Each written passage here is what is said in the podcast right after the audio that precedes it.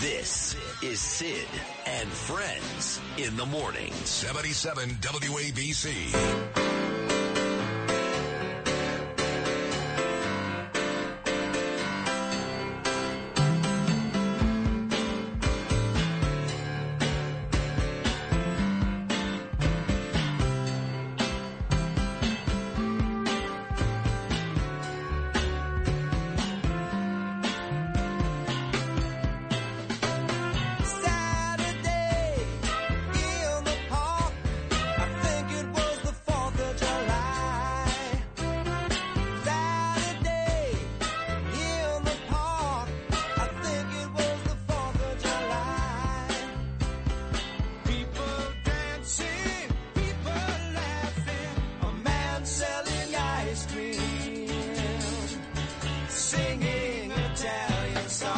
Yeah, what did I say earlier? The Mets got blown out in 72. What am I thinking? Of course they didn't. God. I'm getting old, what can I tell you?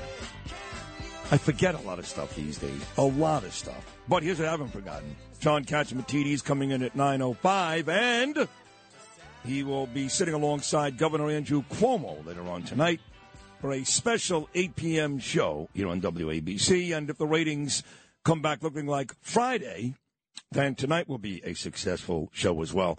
He's uh, he's on every Wednesday at this time. I always say it in my lifetime. If God is good to me, I'll be 56 in April. They don't come better. The two best politicians, and not in this particular order, Giuliani and King.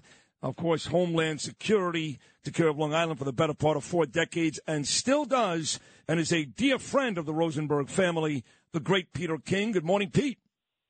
Hey, Sid, how you doing? I'm I'm all set for opening day for the uh, Mets, the Yankees. Uh, uh, you know, I'm a New Yorker, but I'm really a Mets fan, so I'm really looking forward to this the season. I think there's still some gaps they have to fill, but it's going to be an exciting season. You know, I was watching Jon Heyman yesterday, and uh, you know John, he's a great baseball writer, and uh, he's nervous about third base Escobar, who had a horrible spring, and he's nervous about DH. Those are the uh, the two spots in the order he talked about specifically. Any one spot, Peter, that you're really concerned about before tomorrow? Uh, I want to make sure the pitching holds up. You know, when you're starting off with two all-time greats, but they're both in their 40s, all you need is you know one uh, one muscle to go the wrong way, Yeah. or any you know. I mean that, that's it. Listen, it's going to be great baseball. We won 101 games last year. I think the key to the whole team, and maybe I'm the minority in this. I think it's uh, Marte. When he got hurt at the end of August last year, the Mets were a different team in September. True. Now his numbers aren't, you know, they're not colossal, but he's solid. He's one of those guys. When you need the hit, he's going to get it. Uh, when you need someone to be thrown, you know, the base runner to be thrown out from the outfield, he's going to do it. It just seems like a solid guy. No, so I'm looking forward to it. The Mets. Uh, here we are. You know, some people think last year was a disappointment. You know, they won 101 games. I mean, it was uh, what a year for the Mets and the Yankees. Listen, I'm I go back to the you know the old Brooklyn Dodgers. I always hated the Yankees. Having said that, you know what a dynasty they have. And again, Yankee fans are complaining because Yankees only won 99 games last year. yeah.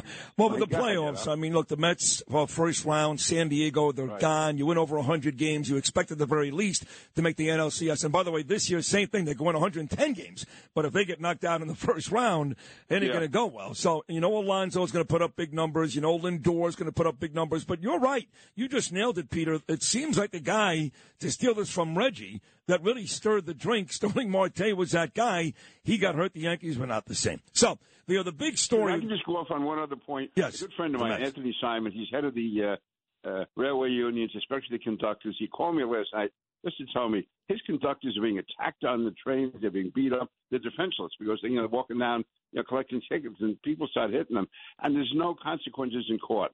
So basically, he just asked me to put that in.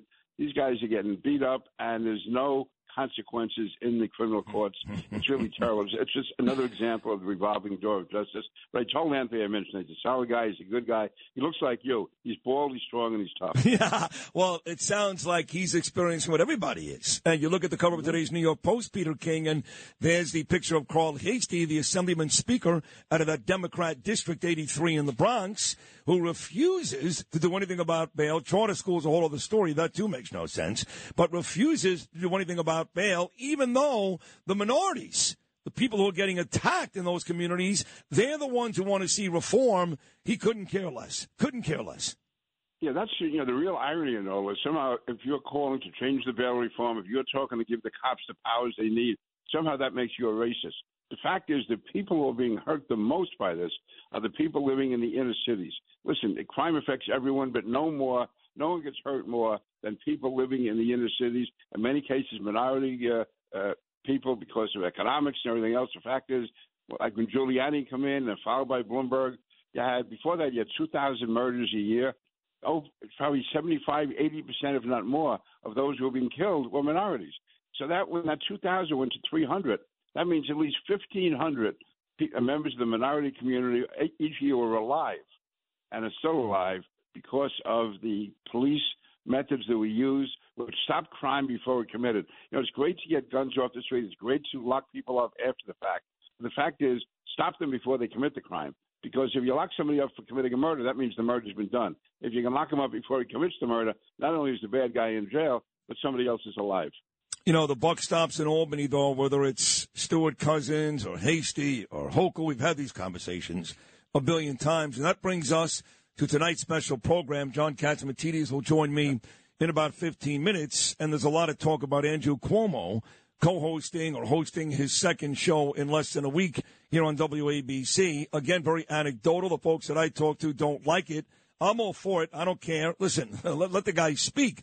My issue becomes don't be talking about gun control when you really, really haven't been honest about nursing homes and or the bail reform issue. That's my only issue. Bring him on, let him talk about anything he wants, but he's got to talk about one, if not both, of those major Cuomo issues. What are your thoughts? Yeah, I agree. Listen, personally, I had a pretty good relationship with Andrew Cuomo. We worked very closely together uh, uh, during Sandy to get the money that New York needed. We had a lot of meetings. We spoke endlessly. Uh, having said that, I had some real differences with him, especially when he really veered to the left uh, in, 19, in 2019, 2020, during the George Floyd riots. He was saying he was proud to stand with the protesters. please. Meanwhile, cops are getting Molotov cocktails thrown at them and everything else. Having said that, on balance, listen, he's a, a strong governor.